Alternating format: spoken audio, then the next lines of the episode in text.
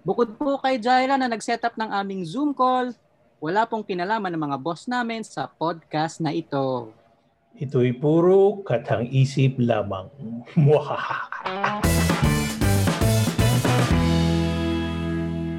Hoy, palakpakan! Ding ding ding ding ding. Ay, wala, Wala yung ding, bell ding, natin ding, ulit. Yeah, wala. Di ko dala right now eh. So yan Next po, week, promise, welcome po meron na. sa Laughter Talk. Welcome po ulit sa Laughter Talk, ang podcast ng katatawanan na kahit papano'y may kabuluhan. Ako po si Michael. Ako po si Chito. And I'm Tristan. And Oy. ito po ang ating episode 5. Tay. Oy, pang Marso. Season Medyo 2 ah. Yeah. Overall, this is our 20th episode. Uy, may Ever trivia pang ganun ah. Yes, tay. And syempre, bilang ano, bilang buwan ng Marso, sisimulan din po natin ang ating milestone with Fire Prevention Month. Women's Month. Ah, kala ko Fire Prevention Yes, Month. and Fire Prevention Month. Yeah, so itong episode na to ay Fire Prevention Month episode. Tandaan niyo yan. ah, Kumbaga Fire tayo tayo, ah. Ano ma-prevent? Baka tayo mapaso. ah. Ma-prevent na hindi tayo ma-fire. Uy, mas maganda yung naisip mo. Parang kailangan Mas mo mag-knock on wood. So, ma-prevent ang firing, kumbaga. So, dahil nga po, nagse-celebrate natin ng Women's Month, meron po tayong guests with us na makasa- kasama natin sa ating kwentuhan at kulitan. At sila po ang ating masugid na tagapakinig din. Mga fans. o mga fans. Inunahan nila. Hindi. Sa, Um, ayaw at sa gusto sila sa nila. office. Kahit sa gusto nila. So, kasama po natin ngayon si Camille Elemia Uy, ng, ah, palakpakan. Hi. Ding ding ding ding ding. at si Manual Michelle yung bell ko. At Hello. si Michelle at Hi, Michelle. Yun. Hello po. Camille. Madam. Hi. Sana kami yung Hello, nagsabi hello. na fans kami, di ba? Grabe Michael for Women's Month. nag impose ka ng ano. Oo ano not a No good to way to start. Ganun tayo. Ganun, hindi tayo ganun. On many instances, nakatrabaho na natin si Michelle and Camille in, in stories and even in the office. So ito, mga kasama natin sila sa ating kwentuhang seryoso at katuwaan, kumbaga. At may, may kabuluhan. May kabuluhan. Yeah. At kinan. Sana. Yeah. Ito, For our Fire Prevention Month episode, no? Oh, Yeah. Fire Prevention Month. Ha? Tandaan nyo, Fire Prevention Month. in assignment sa akin ni tatay actually. Baga, tinuro ka agad ako. oh. Yeah. Kung bakit daw meron tayong Women's Month na sineselebrate. So, trivia, nagsimula siya as a Women's Day. Saktong-sakto nga kasi 110 years ago, yung pinakaunang Women's Day sa buong mundo. 110? Talaga? Yes, tayo. Natatanda niyo yun, Sir Chito, nung first Bata, bata pa ako noon. Nung March 19, 1911. Tapos unti-unti na siyang na, na-extend into Women's Week. Nung dito sa Pinas, nung 1988, naging Women's, Women's Week. Tapos on that same year, ayun nga, naging Women's Month na rin siya. So, Noong 1988 din, dito sa Pilipinas or sa buong mundo yun? ako, in accordance with ano yung observance nation, ah, worldwide, kumbaga. Ilang dekada na rin natin sineselebrate ang Women's Month. And kahit naman hindi March, di ba tayo? Actually, may ganong hugot eh, no? Yeah. So tanungin natin sina ano, sina Cam- Camille and Michelle. We'd like to know, syempre, kumusta yung inyong career? Parang hindi ko lang paano isaseg, no? So, kumusta yung inyong career in um in journalism? How is it going so far? Like, how did you go into How did you journalism? did? and- how did you did? Yes. Simulan natin kay Madam Camille. Akin muna. Ay, Yeah. patay. Ano ba yan? Minamadam-madam. Ay, nako. Um, well, as in, kailangan ikwento yung career. Sige, short. Um, I started 2011, pero Mhm. first as a TV reporter for what is now known as CNN Philippines. So, yun, nag-start yun. At that time kasi, bago pa lang yung news organization. So, they really trained reporters. So, Mhm. halos lahat kami walang experience. Tapos eventually, nalagay ako sa Senate beat and doon na nag-start. And then, I transferred to Rappler 2015. Medyo struggle yung transfer kasi pag TV ka, iba yung the way you write, the way you speak, the way you, I mean, think about stories. So, nung nag-Rappler, naalala ko si Ma'am Glenda. si- ah, yung isa nating boss, sina parang, I think pati tense ng verb ko, iba. Kasi sa TV, di ba, laging present din. So, medyo ganun yung challenge. Tapos pag digital, sobrang 24-7. Pag TV ka kasi, pagtapos ng coverage, hindi ka nag-uuwi ng trabaho eh. Pero sa Rappler, well, life. Ay, nako. life. So, Inuwi mo na. tayo na- lang. Tul- tulog ka na, ganun pa rin, trabaho pa rin. Yung boss naman natin ni listeners, no? So, How about you, ayun. Ah, okay, ako naman, medyo humbled ako na kasama ko dito si Madam Camille kasi bata pa po ako, like, I'm a child. As in, nag-enter lang naging journalist lang ako like less than two years ago. Two years ago, nasa college pa ako. Fourth year college pa ako nun. So, ayun, parang after being editor-in-chief dun sa campus publication namin, ayun, dumiretso ko agad sa Rappler kasi ang funny, yung prof ko noon na si Ma'am Chai ay boss ko ngayon. So, fun naman yun. And ever since naman talaga yung, yung advocacy ko, kung hindi journalism, is uh, about sa women. So, happy ako na minimentor ako ng mga strong women. Kasi nung, yung, nung intern ako ng Rappler, yung parang mentor ko din noon si Patricia Evangelista. So, ayun, from Patricia, tapos naging si Ma'am siya yung boss ko. So, ayun. And then ever since na pumasok ko ng Rappler, mostly uh, women's issues din yung tinatry kong sana ako yung, you know, yung, yung person doon na magko-cover ng women's issues. But yung mga related issues like yung sa children and uh, yung gender rights, mga ganun. So, it's been a short career so far. And unfortunately, mas madami akong time na naging journalist under lockdown kaysa yung time na Oo nga. wala ako, na nasa Tama. field ako. Oo, tama. So, Yeah, it's new breed. yeah, it's new breed. it's the way forward. Mm-mm. Michelle, nan- nano pa rin ba yung, since boss mo si Miss Chan, nano pa rin ba yung feeling na lagi kang nagdi-thesis defense? Even in story.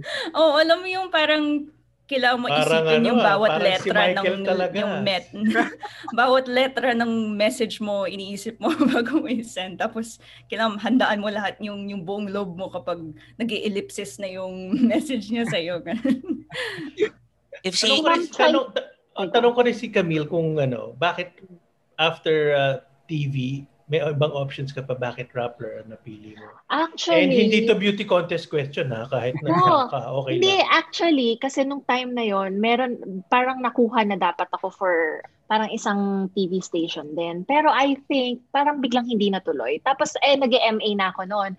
Um, I think, one batch lower ako sa inyo, nila Paterno, sa Conrad Adenauer. Pero re- remind ko lang na hindi, hindi rin one, hindi, ta- hindi lang tayo one year, ano ah, age gap ha. Sa batch lang sa MA. clarity, clarity. Oh. Yeah, just wanna clarify yeah, that. So, hindi mo naabutan prof- yung first. Oo. So, naging prof ko doon din si Ma'am Chai.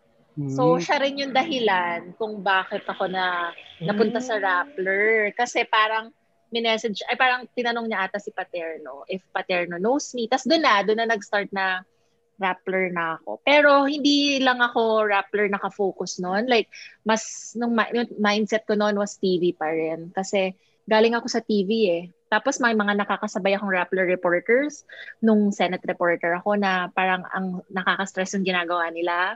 I mean, I I like them. Pero parang nasi-stress lang ako na, oh my God, they're always on call, ganyan. So, well, what Totoo do we pala, know, no? right? Oo, Andito totoo pala talaga Oo, ako. totoo pala. Oo. So, ayun. Tapos, nung una, syempre, kinakabahan ako kasi wala. Kasi, na, alam, alam mo yun, yung nakita mo na yung mga Rappler reporters kung paano sila. Tapos, andun ka na. Tapos, oh my gosh. Tapos, nilagay ako sa Malacanang. Tapos, parang, oh, how can I... Syempre, ang Rappler, mahilig yan sa mga, hindi lang, kasi ang mga Rappler reporters, di ba, hindi lang naman pinapa-report kung ano yung sinasabi on cam or on record. Dapat mas alam mo kung ano yung nangyayari behind the scenes. So, doon ako nasi-stress noon. Yung pressure na, oh my gosh, sila Marites, Glenda, siya yung boss mo. Pero, buti naman at six years na buhay pa naman ako sa Rappler. Yeah, since you mentioned the bosses three times, I think mag we kind of summoned them. So baka ba sila? Oo nga. Biglang may kinalaman na sila bigla sa podcast na ito. No? And, Yeah. and tama-tama, dito sa Fire Prevention Month, lahat ng boss natin, mga babae. Oh, yeah. Oo, True. kasi Fire Prevention Month yan, di ba? Mm. No, pero we have to credit na parang siguro that's like one of the in the essence of Women's Month, like we're highlighting rin na how Rapper it's a mainly woman-led newsroom. So maybe we can factor that in uh, how is it different or like how has this opportunity led to more opportunities in a way? Am I making sense? Yeah. Like um, being a women women-led newsroom, um, ano ano yung view nyo sa gantong setup kumbaga like have things improved kumbaga compared compared with other newsrooms or compared with other um, work environments kumbaga I think yeah. I think yeah. Kasi alam mo pag yung mga babae ha, no offense sa mga lalaki, aka sa inyo and all the other Men are trash. Oo, Men are oo, oo. No, Okay parang ano Pwede ba, lahat naman pwede mo sabihin eh. Pero ma- pagkatapos ito, hmm, okay, go. Parang ano, mas magaling kasi mag-multitask yung mga babae. And parang, alam mo yun, mas mabusisi, mas parang, I don't know, parang yung nakita kong difference. Kasi pag sa Rappler yung mga bosses, parang alam mo yun, kaya nilang work and kaya nilang personal life. Tapos parang they somehow mix that with how they manage the company and the people. So I think like I feel like kung itong mga attack na to tapos yung nangyayari sa Rappler ngayon tapos wa- hindi ganyan yung mga bosses natin, hindi mga babaeng matatapang. I don't think alam mo yun, Mhm. mag-survive tayo. Ibang klase talaga yung mga boss natin. Like, iba, iba talaga. Wala akong masabi. Parang iniisip ko, how can I be like them? Iba talaga yung power nila. Wala silang kinatatakutan. Pero alam mo ako, ang, ano ko lang, meron lang ako isang hindi pinag-agreean sa sinabi mo, Camille. No. Um, Baka- hindi Ano? sila hindi sila matatapang na babae. Babae sila. Oh, And, and lahat ng babae ganun talaga. oh yeah. Ako tingin ko. It's You're uh, right, you're it's right. something you think na pasensya na, medyo pro nanay kasi ako eh. Ah, akala mo I mean, akala mo hindi kaya. I mean, sa akin ha, Mm. Baka may, may singit ko lang to. Yung mga umaapi sa atin, sa Rappler, I mean. Puro mga ano eh, mga barako eh. And they don't know what they're going up against kasi ah, mga babae to, tingin mo, di ba? Tingin nila. I mean, Mm-mm. speaking as a barako, babae lang yan, kaya natin yan. Pero doon ka nagkakamali kasi walang malakas na babae. Babae lang, malakas. Itself, in itself, Yeah. matigas yan. Hindi mo alam yan. And tama ka, I agree with you with the multitasking. Because there are many roles ng isang nanay. Pero may mention, uh, fire prevention man nga pala to. Oh. And even in the pandemic, di ba, it's like, it's been shown that the countries na who have women leaders are more Yeah. effective in times of crisis. Yes. ah. Mhm. So far, yes. Mhm. How about, Okay. Hmm. how about Michelle? Mm, ma-add ko lang kasi actually meron akong current project and it's about free speech and women uh, yung yung theme niya. Tapos parang yung isa kong insight doon is parang kasi 'di ba yung Rappler it really champions yung freedom of expression and yung speaking truth to power. Tapos parang may added factor kapag may pagka-activist ka and like outspoken ka. May factor gender dimension din kasi kapag babae ka. Parang mas mahirap mahirap pa yung experience kapag babae ka na outspoken kasi daw parang sabi daw ng ibang analysts ng, ng advocates na kaya sila threatening kasi china-challenge daw nila yung yung traditional ideas of a woman like yung 'di ba dapat ano submissive or yung domesticated lang pero Oh, nasa background yung- lang, di ba ganun, Mm. di ba? kaya maganda yung tingnan yung yung bosses 'di ba ng rapper na kahit anong mangyari, kahit anong um, gawin ng government or whatever, hindi pa rin natin pinipili na manahimik and that's the choice of our our woman bosses, 'di ba? So, yun Yeah. lang. Yeah, and in a way kasi it's it's it's ano eh, it's centuries worth of counter programming. So like you mentioned na 'di ba people are kind of afraid of what they what they don't know or what's not attuned to the norm. So siguro that's a factor in what you're saying na being outspoken, being quote unquote bossy, kind of um may mga apprehension ang heteronormative beings. Patay tayo dyan. Hindi, para lang, para lang matapos itong isang ito. Ah, itong ano. Mhm. Kung chess game itong labanan na to, nak, Queen's Gambit ha, yung ana, nag-analyze sa mga umaapi sa atin, puro sila nga ano, ah, testosterone charged. Mhm. Kaya hindi, kaya hindi nila ma-second guess yung mga taong iniipit nila. In fact, nagugulat sila. Because based mga analysis nila on the on that ano hindi nila ma-second guess yung galaw nung ano and I'm sure they were blindsided by ano. Anyway, anyway, this is supposed to be fun. Fire prevention month. Okay. uh, Parang ano, we're preventing fire by, create, by talking about fire. Eh. Oh, Sige, I, go go Michael. I add more to the fire since nabanggit ni Michelle yung tungkol sa ganong um, attitude ng ilang tao. No? So were there instances in or out of Jorn na minaliit kayo, madam or Michelle, because of your gender? Meron bang ganong instance? And then how did you ano, how did you respond to those? Kanina daw, nung inimpose mo na fans sila. O nga, okay. Hoy, hindi pang mamaliit ang fans ha. Grabe. Sige, sino mauna?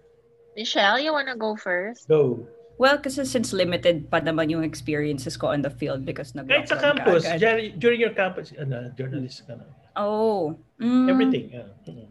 Well, actually, yung top of mind ko is nung, ano, nung nasa Rappler na ako. Kasi Okay. meron kaming project nung ah, 2019. Ito yung Women in Terrorism. So kasama ko dun si Miss Ana Santos, pati si Miss Nico Dizon. Tapos may one time na nag-interview kami ng mga ah, intelligence officers sa sa NICA. Tapos um, yung mga barako din sila. Tapos mga yung ayokong ano, pero may may pagka ano, creep sa kanila. Ayokong bigyan ng name, but then yun. So parang ano, may joke kaming tatlo ni Miss Anna and ni Miss Nico na parang um, kasi nung nung lunch interview namin na yun, natanong ako ng ng intelligence officers kung may boyfriend na ako ganyan. So parang 'di ba, like in the middle of this interview Mm. namin, like Parang biglang close tinanong kayo, no? nun. Oo, oo. Oo. So parang ano, sabi may joke kami ni, ni na Miss Anna Miss Nico na nasa akin na daw yung corona kasi sila daw hindi tinanong. Ako daw yung tinanong kung may boyfriend na. so ayun, parang alam mo yun, you, like when you're there, parang ngiti-ngiti ka na lang kasi source mo yun, parang ayaw mong mag uh, mag-compromise ng interview nyo kasi kailangan nyo yung insights nyo. Pero mahirap 'di ba kasi sa loob mo parang kailangan like hindi siya tama sa loob mo. But then yun, you, you just have to smile it off. Yun yung top of mind experience ko na medyo minaliit ako kasi babae akong journalist. Pero yeah. How about you, Madam Camille? Actually, parang may similar, basta parang yun din yung naiisip ko, isa sa mga disadvantages ng pagiging babae. I mean like sa journalism field. ah. Pero kasi on the other hand, that same that same parang disadvantage can also be used to our advantage. For example lang, karamihan ng mga, para sa mga politiko, pag lalaki, mas mabait sila sa babae. Pero that could True be yun. also harmful. Kasi like for example, um, I just won't name names, pero sana pag narinig niya to, alam niyang siya to. May, may politician na as in, ano kasi, uh, syempre ay uh, nag, nakikipag-meeting ako with several politicians, parang sa offices nila or minsan in public, para as in walang mali siya ganyan. Tapos akala ko, okay lang naman. So sabi niya, oh, sige, meet tayo sa Alabang. Sabi ko, ah, sige sir, malapit yun sa, sa bahay namin, blah, blah, blah, blah. So okay lang. Tapos biglang the following day, sabi niya, ah, saan na lang tayo mag-meet sa Baguio? Tapos, meron pa siyang sinasabi na just got out of the shower, ganyan-ganyan. Tapos parang ako, parang okay, sige, dead na. Alam mo yung dead na, ganyan-ganyan. Ulul Tapos, pag kinabukasan, sobrang galit na galit na talaga ako ng gabing yon. Tapos, minessage ko yung mga friends ko. Tapos, kinabukasan talaga, like, uh, sa sa work, as in, I made it a point na harapin siya and to ask questions para makita niya na, alam mo yon like, sabi ko sa mga friends ko, tignan niyo kung ano maging reaction niya, haharapin ko siya. As in, mag-act lang ako na as if, alam mo yon wala, natuloy lang yung trabaho ko. Tapos hindi daw makatingin yung lalaking yun sa akin. And yun din naman yung nakita ko. Pero nakakainis lang na parang, alam mo yon tapos itong taong to baka tumakbo for higher post or something na parang, ah, parang if only people know like the real you.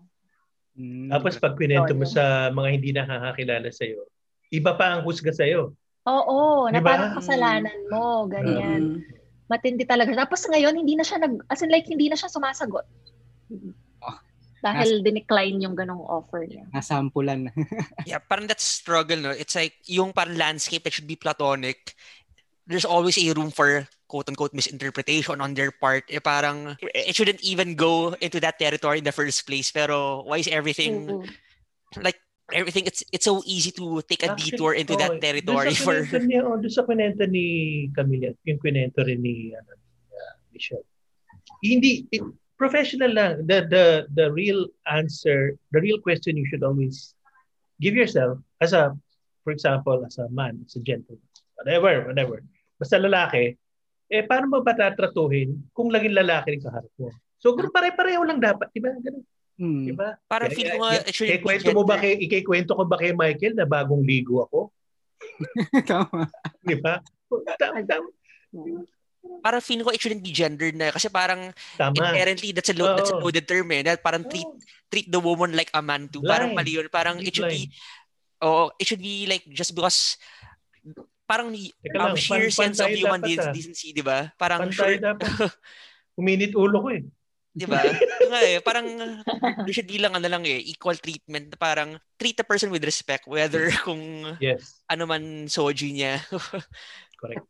At si ano si- at si politiko pa talaga yung nag-initiate ng mga ganun na. So hindi na buti walang yung parang binaliktad or something. Tingin ko doon sa ano na yan, doon sa kwento na yan, meron din ang ah, pumapasok din dyan yung pagiging powerful ako. Yung ganong pag-iisip. Mm. Not Oo. just not just na lalaki, powerful. And Baka influencer siya, parang just got out of the shower, thanks to Head and Shoulders. I'd like to thank my sponsors. Ganun. Live tweet. anyway. Oh, Michael, oh, saan tayo? Yan. So nabanggit din ni ano no. So um bukod sa pagiging ano, pagiging bukod sa uh, I mean out of the question na yung ano ko ba hindi ko alam paano isiseg. So nag mo yan. bigla no. So doon na lang sa ano since nabanggit na nga ni ni Camille yung yung, adva- yung nagiging advantage din in gender. So how about yung advantage din or yung asset ng pagiging Asian natin no? Um, when it comes especially international coverage and I think um, nabanggit mo Camille na nag-MA ka in Sa ano, Ateneo lang yun. Pero Hindi, tsaka nung ano ka, nag-abroad hindi ka. sa US. Ah, oh, yeah, yeah. Ayan, Um, yan. actually, parang yung pagdating sa Asian, like sa abroad, Mhm. ang ang weird na parang they ayoko how they think na parang yung mga Asians yung model minority. Parang it feeds to the ano na alam mo yon, it feeds to the how do I say this? It feeds to the narrative na parang okay, parang sumusunod ng mga Asian, so ang mga masasama yung mga Latino or ganyan. Parang nakakainis na tingnan yun. So, for me, it's really not an advantage. Parang for them, siguro sa mga whites, nakikita nila na advantage na Asian ka kasi, alam mo yun, you're a hard worker, you're like this, you're like that. Pero for me, it's not. Pero alam mo, ang pinaka-isang napansin ko lang talaga sa US, ah, um, sobrang hirap maging babae doon in the sense na, grabe, nagulat ako, wala pala talaga silang um, maternity leave. Wala silang, isa, imagine mo pag nanganak ka, it all depends on the company that you're working for, kung bibigyan ka ng ganon. Sobrang na-shocked ako kasi parang, 'di ba US yun eh, parang yung thinking ko, ah, maano naman sila sa ganyan, pero hindi pala. Sobrang na-shatter yung belief ko. As in, parang, walang bibigay na pera sa'yo. Parang kung nanganak ka, o di yun, ano yun, ano mo yun, wala kang sweldo. Ganong level. Tapos parang pati pag, sa, pag-angat sa, sa posisyon, like corporate or even news, big deal siya na hindi ako makarelate nung una nung dinidiscuss namin sa class. Eh, ma- parang as in, study talaga, pinag-aaralan talaga nila yun doon. Na parang ako, really? Parang sa atin, normal yun. Apat pa nga yung boses natin babae. So, Mhm. ayun. Parang I, in that sense, I feel parang Sa fortunate. Baka So, Camille, you can expound on that. Kasi like, di ba, normally we think, okay, when you talk about the West, they're more progressive compared to like Mhm. Asians who are seen as conservative. These are conservative countries. Ang Philippines na nga yung parang isa sa mga more progressive in terms of Asia. Pero like, coming from first-hand experience, this notion of progress of parang women having a more equal role in society, parang isa nga na-shatter yung belief mo, di ba? Hmm. Oo, natal- nagulat talaga ako, hindi ko in-expect. Like, I know their healthcare sucks talaga, big time. Pero yung, the way they treat women, parang nagulat ako kahit na, imagine niyo walang federal law, walang na nagsiset ng limit dun sa leave na yun. Eh parang sa atin, di ba, na-extend pa nga into how many days. Tapos, meron pang, mer ang hirap sa kanila makapa, maging umangat yung babae sa positions of power. Mhm. Like as we can see naman 'di ba with Hillary, tapos sobrang big deal sa kanila ngayon na si Kamala dahil first nga. Parang ang ang weird na sila yung sumakop sa atin, alam mo 'yon? Pero mas advanced tayo pagdating sa ganong thinking. And I'm happy na ganon tayo. Kasi I feel like nakuha natin 'yun sa kung ano yung culture ng Philippines even before they tried to occupy us. Mm. Kasi 'di ba ano naman tayo like during I, I don't know time nila lapu-lapu or, or whoever like may mataas na yung tingin natin sa mga nanay natin. Mhm. Yeah. Tsaka sa US kasi 'di ba parang yun yung yun yung nangyayari kapag men legislate on women's issues. 'Di ba? Parang hindi Yeah. nila And to- na-consider yung ganung mga ano. Yeah, and to think kasi women's rights, it's a fairly uh, recent movement, di ba? You can only say na, okay, the first wave was in the 20s, second wave was in the 60s. So parang wala pa talaga siyang 100 years. So, so, so Mhm. ayun eh, it's like the way we look at democracy, the way we look at civil rights, everything it's still in parang a precarious position because we are going against um centuries, millennia worth of count of programming Hmm. of living in a parang very patriarchal ano ba, Oh, society, sige, world. sige, sige. Tristan, yung uh, sinasabi mo yan, uh, gawin mo ng paper yan at isubmit mo next week. Ha? Actually, sir. Gagamitin ko yung mga ano. Ay, sorry. Michelle, final question. Do you think, an- paano mo ma-assess yung speed of progress when it comes to ano, yung empowering women in workplace, in government, um, based on what what you've ano, read and reported on? Mm. I want to be optimistic kasi 'di ba parang kaya ako nasa advocacy na to kaya ako pinipili na magsulat pa about ab- about it pero pag naisip ko din parang yung mga issues nung college ako at yung mga issues ng high school ako parang yun din yung issues hanggang ngayon kaya minsan kapag nakakatanggap ako ng ng press release o kaya ng invite about pag-uusapan yung mga iba't ibang women's issues parang minsan inisip ko, gagawin ko ba ng balita to? Kasi hindi ito bago. ba Parang, ang dami pa rin kailangang gawin. Pero there are small wins naman. Like, um, for example, palagi naman pinag-uusapan sa Congress yung mga women's bills. Well, I wouldn't say palagi, pero nandun siya. And meron naman tayong nakikita na passionate, passionate lawmakers na gusto talaga na uh, maipasa to it's sad lang na minsan lang mapasa yung mga ibang bills na related sa women and children but yun nga parang at least we're looking at the small wins and nakikita din naman natin yung mga ang dami-dami talagang groups and women's rights groups na talagang nagpupursige na talagang yun, ma- ma- ma-asenso yung women's rights here in the Philippines. Eh, There are small wins in, sh- in in short in a short way of saying it. There are small wins, but I think there is much more to do with it, with regard to it. Yeah. Saludo sa lahat ng ano no. Saludo sa lahat ng advocates and um act, an- um supporters of ano women's rights. Yeah. Ang ganda ng ending mo, Michael, na yeah. Parang malamya eh. Parang hindi yata supporter ng Grabe. women's rights. Eh. Binasa. o ano, kala, mag-ano na tayo, mag-break Yes, tayo. Baka So, mag-break na po tayo uli. Mag-iinit pa ang ano natin, ang usapan natin, no? Dahil nga Fire Prevention Month at Women's Month. So we'll just take a quick break. Magbabalik kami. I mean, a lot of people, but not much for a lot, but I know that there are some people who would happily use I'm polyamorous label to basically justify anything, to hmm. justify sleeping around, to justify not committing. But that flies in the face naman of how we see it. it's my choice not to be a mother, but I'm not. It's not Dissing on mothers, dissing on motherhood, ah, Oo. diba? On It's like a parenthood. purely person-to-person basis. Oo. I'm Marguerite Leon, host of Rappler's I've Got an Opinion, where I speak to ordinary people who have a lot to say about extraordinary issues. Listen in every other Wednesday at 8 p.m. on SoundCloud, Apple Podcasts, and Spotify. when we first started this company, a lot of important people told me that I was going to fail. And uh, it was my girlfriend who said, Why don't you try the streaming thing? Give yourself time. I broke even by like six, seven months. You'll never know until you try. Who knows? You could be the future of radio. I'm Powie, host of Hustles Inside the Industry, where we interview creative, enterprising, and passionate professionals on what it means to build a fulfilling career. For your weekly dose of inspiration, subscribe to Inside the Industry every Hustle Monday on Rappler Podcasts. Ayan po, nagbabalik kami. Hello. Oy, welcome back. Oy. Welcome back. Kasama pa rin po natin si Camille at si Michelle. Hello. Hello. So ito na po yung part na magtatanong na ako ng fun and random questions. So half of these are fun and half of these are random. A stock with Michael Bueza. Ay, grabe. okay, talaga nilalaglag nyo ako kahit kailan. Okay, so here's our first question mula sa Tambiolo. Ben, seryoso naman agad ng tanong na to. Ha, kasi ito yung naging topics namin the first few episodes back namin ng Laughler Talk. So Camille and Michelle, we want to hear, how did you adjust to the pandemic? like meron ba kayong habits na nag-emerge o nag-re-emerge? O matagal lang natulog pero bumalik lang dahil sa ano pandemic? Actually, sobrang major adjustment pag uwi ko kasi bumalik ako ng July from the US. Eh kasi doon, nung time na yon syempre wala hindi naman uso yung lockdown, 'di ba? They're all for freedom, go kaya millions na nga yung cases nila.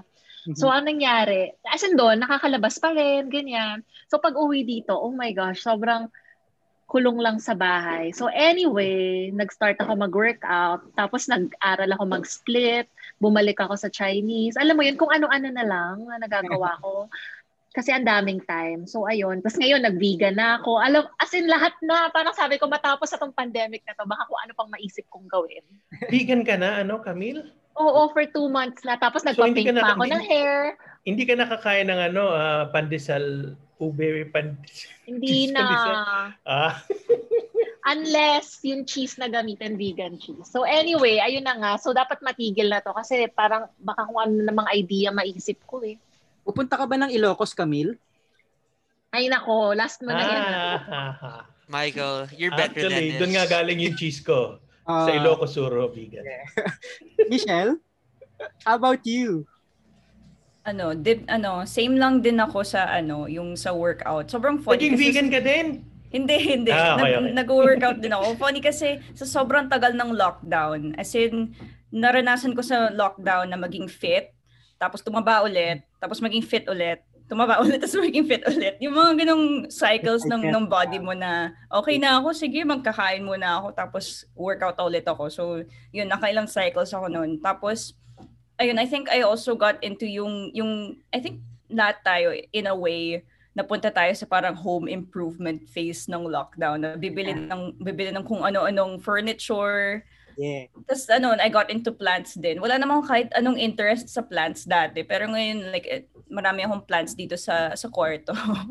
And then ayun, parang yung home office ko din, parang ginawa ko siyang ano mas conducive sa working. So like at this point, ang ang ganda na ng home home office setup ko. So malaking adjustment siya ulit kapag required na tayo bumalik sa office kasi sobrang komportable na talaga ako dito. Yeah. Ayun. It's interesting, 'di ba? Kasi you mentioned na you enter the workforce sabay halos sabay ng pandemic. So your your notion na of what's working ay ganito na parang home setup, yun home, nga, it's sad yeah. eh. Kasi di ba hindi naman dapat ganito ang journalist. Dapat ang journalist lumalabas na nagwi-meet ng mga tao, nag-field coverage. Pero ito, ito tayo. Nag, so meron kang office set, kung meron kang office setup, Michelle, pag nagtatrabaho ka na, nagbibihis ka rin ng pang-office? O... Minsan kapag feel ko, pero pag hindi ko feel, edi ano, chill lang. Ngayon ang init, so hindi ako nakapang-office. si Camille ba, ikaw ba, Camille, pag nagtatrabaho ka, para lang makaramdam ka ng ano, nagbibihis ka ba ng ano? Hindi. Walang effect sa akin yun. Hindi. Wala, wala. Sinasabi ko na nga pa. Sinasabi ko. Yung pag, di ko na rin ang effort eh. Ang effort magbihis, mag-makeup, tapos syempre magtatanggal ka pa ng makeup. Wala, Totoo. wala, wala talaga. Hmm. Come as you are. Ganon. Ganon ang peg. Yeah, come as you are. So Michael na, dito, dito lang nagbibihis eh. Uy, grabe. Bawat meeting kaya natin naka-t-shirt ako. Hindi ako nagsasando sa official meetings. Kahit sa ang Zoom call kaya meeting daw, lagi ako naka-t-shirt. Next question. Ito, per- persisting topic din namin to in our ano, in our past episodes. So, dahil nga lahat tayo naka-lockdown, and when it comes to love and relationships, is it Camille and Michelle, is it better together or is is would it be stronger kahit apart, nit magkahiwalay kayo? Like what's an what's the what's an idea hmm. ano? What's an like, ideal setup? Very boy abunda mga questions mo Michael. Ah. Feeling ko better together. Mhm. Pero wag kayong labas ng labas. Baka ma-COVID kayo. Home dates na lang. Pero diba parang mag-test din yung relationship nyo ng lockdown, 'di ba? Kung gaano talaga kayo ka-strong, kung kaya niyo na palagi kayo magkahiwalay, 'di ba? Mhm. Kasi may theory si Tai Chito eh when when, when ano, eh, Ano, ano theory niya? better together. eh. Madami, madami. Pero do sa pa- part na natetest, na, test din yung magkasama kayo lagi eh. Parang may hugot ka. Kaya pala sir, panay pasok ni Pinapasok niya yata eh. Kaya yung mga post ko, ay salamat pumasok. Ah, solo kong ba? Hindi, may isang theory ko noon nung ano, yung mga OFW na halimbawa, ano, kaya nagtatagal sila kasi wala yung isang partner. Baga, ang, ang, ang, ang base ko dyan, yung mga seaman na 10 months nasa dagat, pagbalik, ano, o 2 months lang magkasama. Pag nagkakainitan, nagkakaasaran na, aalis na ulit yung ano. Kaya tumatagal lang ano. Pero mukhang nabaliktad ngayon sa ano eh, sa na, na proven na ewan ko lang kung napatunayan sa sa pandemic. o next question na ano Michael, sila ang tayo na ano. Kinakabahan na siya eh. Baka kung ano pang masabi eh. Yeah, parang, kino ko mamaya marami editing notes si Sir Chito. Parang pakitanggal to. Next question, since si Camille ay may pets, what's the cutest pet story you can share? Oh, oh my gosh, ang hirap naman yan. Kasi cute sila eh, bias eh, no? Um, I think siguro pag kumakatok sila, like wala namang wala namang nagturo sa kanila kumatok, pero na-figure out nila. Like, akala mo minsan yung merong kang kapitbahay na kumakatok na may galit or may galit. Oo, sila lang pala. Sila lang pala yun. Kasi ang laki nila, di ba? I have chow chow. So parang pag gano'n nila ng in ganyan. Kwento mo kami galit yung sila. ano yung yung video nung ano yung Pinoy talaga yung chow chow mo. Ay, oo. Oh, Tawang-tawa ako dun eh. Kasi, binidyo ko yung isa kong chow chow kasi parang ginag... Na- naalala ko lang, pinagkukwentuhan namin ng friends ko na nung nasa States kami, parang nahirapan kami intindihin. Because like example ah, may pinuntahan kami sa Alaska, ang pangalan, Fairbanks. Di ba Mhm. parang sa atin, oh, Fairbanks. Pero pagdating nun sila, Fairbanks. So parang Fairbanks. So parang din lang sabi namin, lahat ng friends namin, ginagawa, ginagawa namin ganun. So my, my chow chow's name is Sander. So, tinawag ko siya, Sander, Sander, Sander. Hindi siya lumilingon. Tapos sabi ko, Hoy, Sander. Lingon siya agad. So, Pinoy talaga yung aso ko. Na-testing anong ah, na-testing, oo, na-testing. Oo. Pinoy talaga siya at heart. Ah, may, may ayaw ng accent. Accent. Ayaw eh. Sander. Actually, ganun talaga yung mga aso. May, may, may, may, may nag-adjust siguro sa language. No? Saka, Alright, sex, uy! Camille, kung may sasakyan kasi feeling ko hindi siya sasakay sa Hyundai accent, no? Ay nako, last mo na yun. Di ba last mo na yung kanina? Ba't ka Jaira, umulit? paki, pakikat yun. ba, ba mapahiya tayo eh. Ikaw, Camille, meron ka, ay, Michelle pala, Michelle, you have an, ano, you have a pet story. Pet story. Okay. Um ayun, yung first dog namin, beagle siya, named Pepper. Tapos biglang may dumating sa amin na pusa na inampon na lang din namin. So napansin namin sobrang best friend sila. So pinangalan Ay, namin sa Salt. Salt. Salted. Oo, exactly. Salt and pepper. Tapos ano, tuwing nilalakad namin si si Pepper, palaging sumasama si Salt. As in kahit walang leash, palagi siyang sumasama.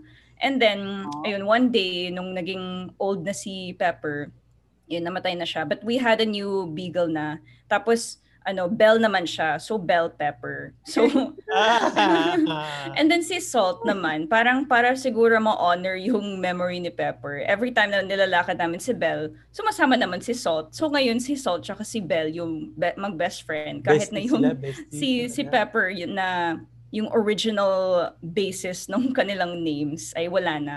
Yung natirang pets ay mag-best friend pa rin. Cute naman. Hindi naman sila yung mga playful na naghahabulan or something. Ay, ganun nga. ganun nga. Cute. R- Rare ba yung mga ganong cat dog, ano? Cat dog friendships, kumbaga? I think so. Kasi, oh my gosh, yung isa ko, yung chow chows talaga, known sila for being cat haters. Grabe. As in talaga, galit na galit sila sa cat. Like, they could kill cats. Ganong level. So, Gal- sobrang rare nun. Pero mabait talaga yung beagle eh. As in like, feeling ko hindi talaga kami pwedeng maano, maakyat bahay kasi kakaibiganin ng dog ko yung akyat bahay. Kasi sobrang friendly niya talaga. I-disarm Ah, through hindi pala ang cuteness. Okay. So yung mga akyat bahay parang ano lang, ay ayoko na kasi parang ang cute ng aso. I don't Dito kasi sa amin, ang mga aso namin, mga isang Shih Tzu, isang Askal. Pero yung mga Askal namin, tawag ko nga mga guard dog versosa to eh. Talagang uh, ang iingay. Or Aspin na daw sila. Let's be progressive. Aspin. Kasama ba sa fire prevention month yan? Oo, oh, oh, oh, oh, oh, next, next, next. Yung talagang ano, yung mga yung mako-corner yung mga guests natin. O nga eh. Michelle, pag ano man tawag sa maliit na beagle? Oh my God. Oh my gosh, last mo na yun kanina, di ba? Sige nga, sige nga, ano? Ay, hindi. Wag na natin, alam na natin yung sagot doon. Ayun. So, Yung sagot. small girl. Ay, okay. Sana hindi ko Ay, tinawag. life. Wow, what a eh. disappointment. Pwede rin niya eh. little eh. Pero sige, pinush mo pwede. Pero ah, hindi ko na-expect yan. ah. Oh, anyway, oh. Ayun, next question. Meron bang current trend online man o offline yung hindi mo gusto, yung hindi mo hindi mo gusto like um, um trend sa social media or trend sa kapitbahay or whatever. Meron ba kayong um, yung usong-uso ngayon na ayaw nyo? Mm, Wala ako, akong maisip. ay, Ikaw, sorry. Michelle. Go, wala akong maisip. Ah, ano, siguro yung yung ano, yung cancel culture, pero yung hostile na cancel culture, yung hindi ano, yung hindi nakakatulong. Kasi minsan pansin ko, kasi I also I appreciate lagi yung mga yung mga social justice warriors, 'di ba? Kasi 'di ba most of the time we agree with them na social justice yung pinaglalaban nila. Pero minsan yung mga gawain nila is like yung wala, parang kin- shutdown na lang nila yung yung tao na kina-cancel nila. Hindi man lang na tin- tinry na makipag-dialogue with them. Eh diba yun nga yung, yung point, yung gusto nating mangyari so that we can achieve change and social justice is mag-dialogue tayo. Pero kung ika-cancel mo lang siya, tapos kakalabanin mo siya na, ah, bobo mo, hindi ka woke, and ganyan. So like, 'di ba? Parang anong hindi sobrang hostile niya, sobrang abrasive niya. And yun, parang it, it also puts a puts activists in a bad light kasi it makes them look ano, like hindi sila nakikinig sa kung hindi kasi hindi ka kasing woke or aware sa kanila. So, yun, sana mas ano, mas constructive yung yung dialogue na nangyayari sa social media, hindi yung ika-cancel or kakalabanin mo lang for the sake of saying na ikaw um, big and mighty ka na woke ka, ganyan.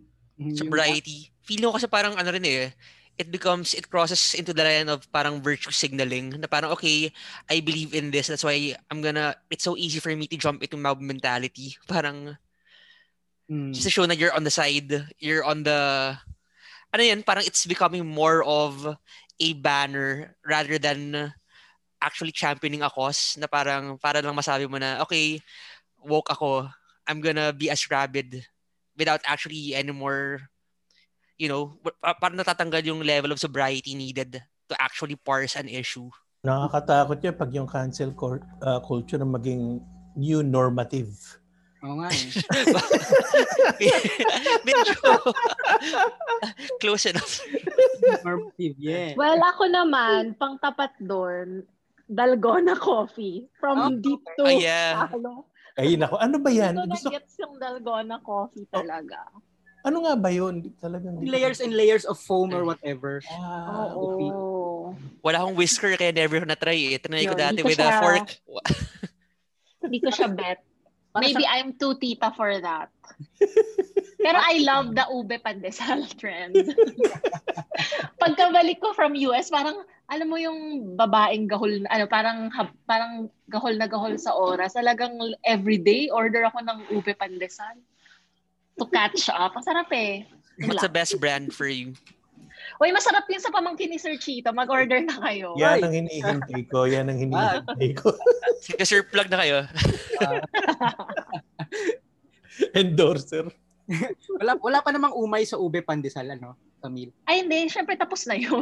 Nung ano pa yun, eh, mga hanggang bago August. dating siya, parang na-atat, di ba na parang ganun eh, no? Oo, na, na-addict ako. Hindi ganun nga time Eh, period. kas, eh, sa haba ng pandemic, sa, Ang dami naging trends ng pandemic. Nagkaroon Na daw. lumi- lumilipas, di ba? Lumilipas. Baked sushi. Big sushi. Ang bilis. ang- Plantito, ang bilis plantitas. Lumipas, di ba? Hmm. Hindi ko na mabilang ilang cookies na yung kinain ko ngayon. Oh, nag-bake, Michelle, ikaw? Hindi, pero 'di ba ang dami-daming baking businesses. So para Tama, mapapatikman ka ng madami. Tama, tama. Oh, next fire fire fire fire prevention month. Oh, next fire prevention question, ito po talaga. Um, divorce. See? I'm in favor of divorce. Team. Oh, okay. Now or dati? Ah, Hindi yung position. I mean, since the start, since the start, kini, kasi inisip ko baka may, ako, kunwari ako, na, napaaway ako. Sabi ko, ay nako, favor na ako sa divorce. Pag bukas, nagbati na ulit, ay nako, okay na sa akin. Ayoko na ng divorce. Then may question, meron akong kwento lang na mali dyan. Minsan nanonood ako ng debate ng divorce sa TV. Tapos, so gusto ko magkaroon ng discourse about about the issue. So tinanong ko yung partner ko, ikaw, ano tingin mo sa divorce? Tapos sagot sa akin, oo, oh, gusto mo ngayon eh. Sabi ko, hindi, hindi yun ang ibig ko sabihin. ang ibig ko sabihin. Pag-uusap, pag-usapan yung issue. Ah, kaya pala sir, sabi niyo dati, may, sagot may, may memories na Sagot niya, gusto niya. Anyway. Anyway, anyway. Okay. Kayo, kayo pala ang guest dito. Ano ba? Daldal akong daldal. si Michelle, si Michelle. Yeah. Eh, Camille, paliwanag mo rin mamaya ah, bakit ka favor ako. Ah, Wala namang tanong eh. Sabi lang yes or no. Oh. Ayan ang sinasabi ko. Oo nga. Fast talk eh. and why? Oh, Michelle, si Michelle muna. Pag-isipan pa ni Camille, alam ko. Mm, well, kasi, di ba, ang dami, ang dami-daming, ang dami-dami nating na- napapakinggan na kwento na abusive marriages na, di ba, parang ayaw naman natin na matrap yung mga tao sa mga marriages na yun j- just because wala tayong divorce. And pag, yung iba na anti-divorce, lagi na lang sinasabi na, oh, because we have to look at the sanctity of marriage. Parang baka mabaliwala yung, yung meaning ng marriage kapag may divorce kasi isipan ng tao na ang dali-dali lang mag-divorce kapag meron na. Baka maging katulad yung mga tao sa, di ba sa US na, yung, yung mga US celebrities na palagi nagdi-divorce kahit mga three months lang, di ba? So, yun yung fear nila. Pero, di ba, parang bakit magagamitin yung yung idea na yun against women and men of course also who are stuck in abusive marriages na baka hindi naman ganun yung asawa nila when they got married, 'di ba?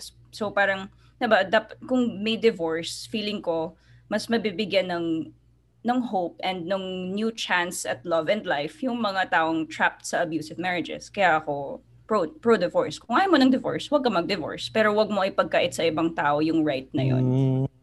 you're here. Camille, Oh. No, kasi like for me, um, pro-choice, na parang obviously, we don't want na umabot sa divorce, di ba? Pero if it really gets to that, why would you let people suffer?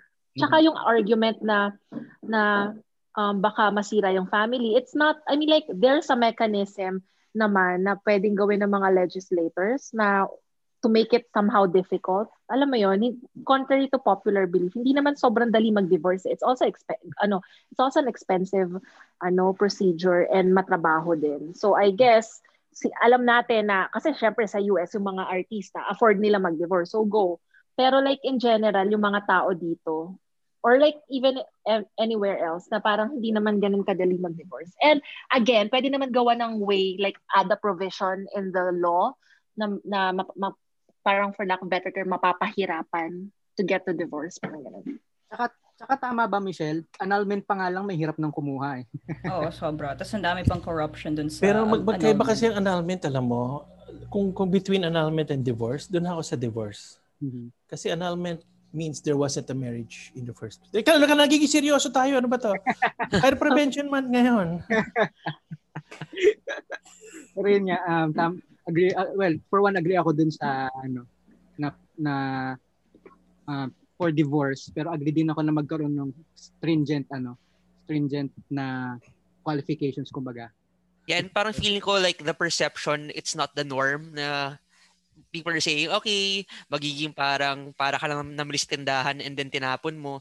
Parang I think what what people are seeing like in celebrities in um yung mga quirk stories this this is not the norm. There are more serious cases. And parang why would you impose your belief on somebody else di ba? Na parang de, basta on parang generally feel ko dapat may, may nothing is a dead end. Like there's always an option kasi parang ano eh arbitrary naman ang decisions na Dapat minsan. may fire exit, no? Oh, yan. Galing Oh, ah. yun, Fire exit. ka. Yun. Okay. Nakakonect na sa fire prevention. Nakakonekta. okay, tayo. Final question. Ito nating fire exit question. Pag natapos na ang pandemic, saan, for, for everyone to ah, pag natapos na ang pandemic at lumuwag na ang lahat ng um, um, restrictions and everything, saan kayo unang pupunta for vacation? Japan. Yo, wow, nice. Or Siargao. Ang bilis sumagot. Japan or Siargao. Why, why sa Japan? Wala lang, nakakamiss na kasi yung Japan. Parang, alam mo yun, na- nakakamiss yung food. Tapos, I wanna visit. ah, hindi kasi ako masyado naka, ay hindi pa ako nakapunta sa Hokkaido. So, gusto ko lang mapuntahan. Pero next, like if I don't have the money for Japan, gusto ko Siargao.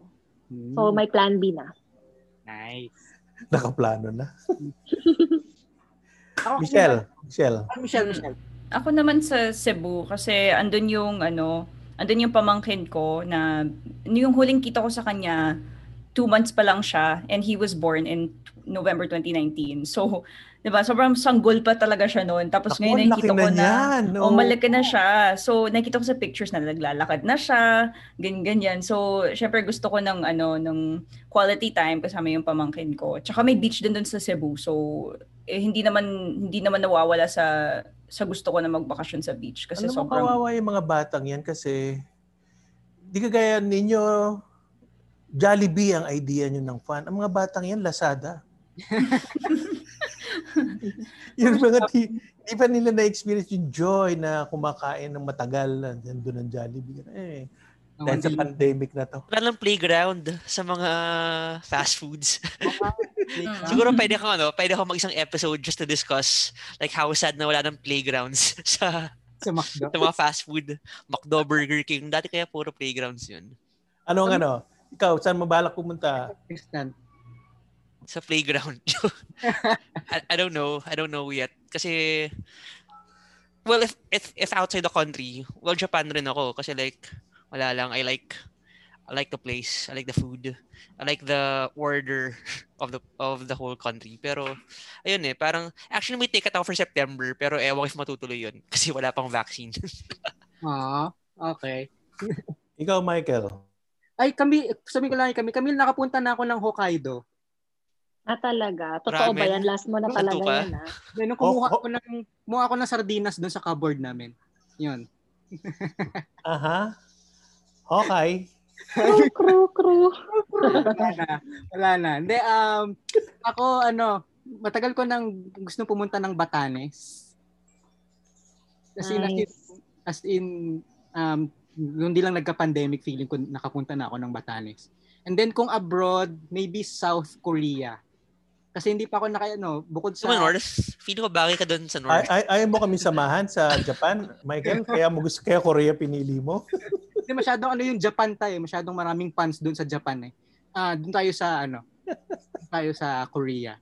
Sa ano, matagal na ako sa mundong to, hindi pa ako naka-experience ng snow. I, I, I know may snow sa Japan, pero mas gusto ko yung snow sa Korea. so kung may experience yung snow sa Korea. Go. Mo Baka, baka mas mura ang South, baka lang mas mura din ang South Korea. Hmm. So, yay. O tay? Ako? Hmm. Um, I don't think about it eh. Ano ako, homeboy ako eh. Ah. Homeboy. homeboy. Uh, wala akong budget eh. Iba, iba may hawak eh. Eh di local finance. na lang. O sige, Batangas. O, di ba? O, pwede Mas- naman yun ah. Mas gusto ko ang dagat. Oo. Mas gusto ko ang dagat. Ah, Quezon, yung mga dagat sa Quezon actually mas gusto ko kasi alam mo ba na hindi lumulubog ang araw sa dagat sa Quezon? Oh? Kasi kabilang side ng island yun ang island. eh. Lumulubog ang araw dito sa Manila Bayside. Doon sa kabilang side, ano ba naman mga trivia to? oh? Dapat masaya tayo ah. Ano ba ang ano? Fire Prevention Month ngayon. Oo nga eh. Yeah, yeah, yeah. yeah ano, ah, ah, baler. Resets in Quezon. Ah? Baler, baler, baler. Mga baler. Sure naalala niyo ba yung kabataan nyo na tumatam tumatampisaw-tampisaw kayo sa dagat? Yan. Hindi, ano ko eh, laking Maynila ako, kaya tam, tampisaw sa baha. UST ka sa UST. Yes. Swimming sa dagat ng Espanya. Anyway, oh. Okay, Espanya Lake. Okay po, so yan po ang ating episode for today. Nag- naghihintay pa naman si Camille at saka si Michelle na mga talagang yung mga question na mako-corner sila. Wala, dito. Well, na-corner naman Time's up! Yeah, na-corner naman natin sila sa episode na to. So, we good. Thank you, thank you very much. Kay... Oy, mag- mag-guest kayo ulit, ah. Yeah. Thank Sa you. ano very- naman, sa... Ano ba bang ibang holiday? Ibang event, ibang event. Ay, ibang, ibang month month. Ah, Sa Holy Week, Holy Week edition para ano. Meron no? Holy Week. Holy Week edition. so yan, maraming salamat po ulit kay Madam Camille Elimia and Michelle Abad. Thank you, thank you. Thank you. Ah, meron kayong gusto i-plug na story or ano, story or event or coverage? Yeah, I'm just gonna, like, kung meron kayong alam anything about, um, if you spot influencers or celebrities sharing questionable information, just email it to desk@rappler.com. And also, if you know anything about agencies, not kasi, di ba, I, I did a story on Twinmark, pero may iba pang agencies doing that. And maganda sana magawa natin ng story yun habang bago mag, I mean, bago mag-election to somehow, you know, raise awareness and mapigilan yun. So, if your audience knows anything about it, email Rappler lang. Oh, lalo na those intentionally misleading people, di ba? Yes, Mhm. social media, yeah. Michelle? Mm. For me lang siguro kasi, di ba, since I cover women's issues, alam ko po na madaming um, issues na hindi natin alam na nangyayari kasi sensitive, di ba? Kasi ang daming uh, stories about, you know, yung violence against women or um, yun nga, yung mga underground um, issues like yung mga abortion or yung yung sex work. Um, pero ano, eh, kung meron kayong alam na um, baka story na pwede namin investigate or pwede namin matanong yung mga survivors of such violence, mga ganitong stories, pwede mo rin i- i-send sa amin sa Rappler. So, yun. Yun. Yay! So thank you ulit, Camille and Michelle for guesting. Woohoo! Ano lang, ano lang siguro just to wrap up the ano. Sa akin na personal pa eh, no? Anyway, the strongest persons uh, I've worked with are women. This is in a career na galing ako ng inquirer, yung boss ko puro mga babae rin. And tas dito and na-survive namin yung mga matitinding mga unos sa ano. Tapos ngayon, uh, ganun pa rin, ano. And I'm not just talking about those yung mga traditionally naisip mo successful ha, na women. ah. Kasama rin yung mga ordinaryo karaniwang babae. Malalakas, matibay. So I think it's just fitting to have a, a month to honor them. Tama. Hmm. Yeah. Sal- saludo po sa lahat ng ating strong Kawimenan. independent Mm-mm. Yeah. Independent women. So ipa-plug ko rin, meron din akong meron din akong plug for uh, bukod sa Laughler Talk, meron din pong pod, iba iba pang podcast ang ino-offer ang Rappler. So kasama diyan ng Newsbreak Beyond the Stories, Inside the Industry with me, uh, with, with Tristan and Pawi, Law of the Turtle Land with Lian, I've got an opinion with Margie De Leon, Seat of Power with Pia Ranada, At the Buzzer with our sports team, and then yung Newsbreak pala is with Jodes Gavilan. And yung bagong-bagong podcast namin, Here Here, with Mar um, ito yung mga story, long form stories namin on audio format. So lahat yan, mapapanggan niyo po kami sa Anchor. Nasa Anchor na po tayo. Anchor, Spotify, Apple Podcast, Google Podcast, at kung saan-saan man po kayo nakikinig pa ng inyong podcast. So maraming LimeWire, di ba? Nasa LimeWire ba, Michael? LimeWire, um, Torrent, uTorrent, gano'n. so maraming salamat po sa pakikinig. Ako po si Michael. Ako po si Chito. And Tristan. And Kita-kits po next next Friday. Bye. Kita-kits. Bye.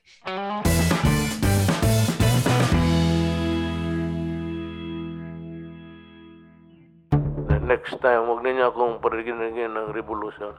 Naku, Diyos ko. Yan ang di mas delikado sa COVID. Kaya kung magrevolusyon kayo, you will give me the free ticket to stage a counter-revolution. How I wish you would do it. Don't understand what President Rodrigo Duterte is saying? Want to know the story behind his words? Listen to Seat of Power, Rappler's political podcast about the Duterte presidency, hosted by me, P. Renada, Rappler's Malacanang beat reporter.